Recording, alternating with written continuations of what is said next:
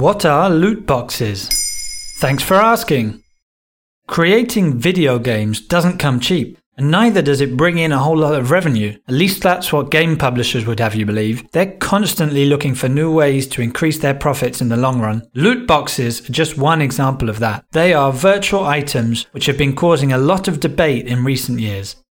The controversy really started when Star Wars Battlefront 2 came out in late 2017. There were a lot of disappointed gamers out there, so much so that they called for a full boycott of the game. Having already purchased the game itself, they realised they would have to spend over $2,000 more to unlock its full content.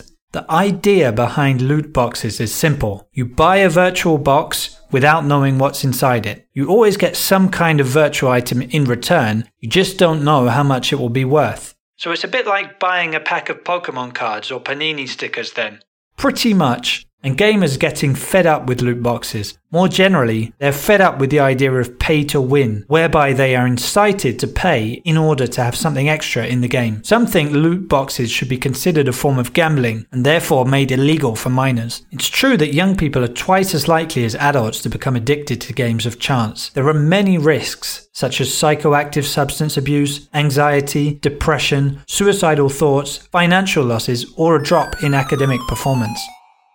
Responses to the issue have varied across the world. The quickest country to react was Belgium, where loot boxes were totally outlawed.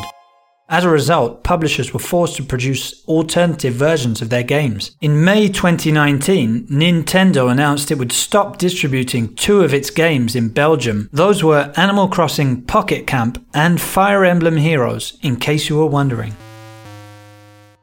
In the United States, the Federal Trade Commission held a public workshop on loot boxes in August 2019 as part of its role to protect American consumers. While waiting for states to legislate on loot boxes, app distributors have toughened their own rules. Since June 2019, games on the Google Play Store have to clearly state what the chances are of obtaining an object when a loot box is purchased. That has also been the case on the App Store since December 2018.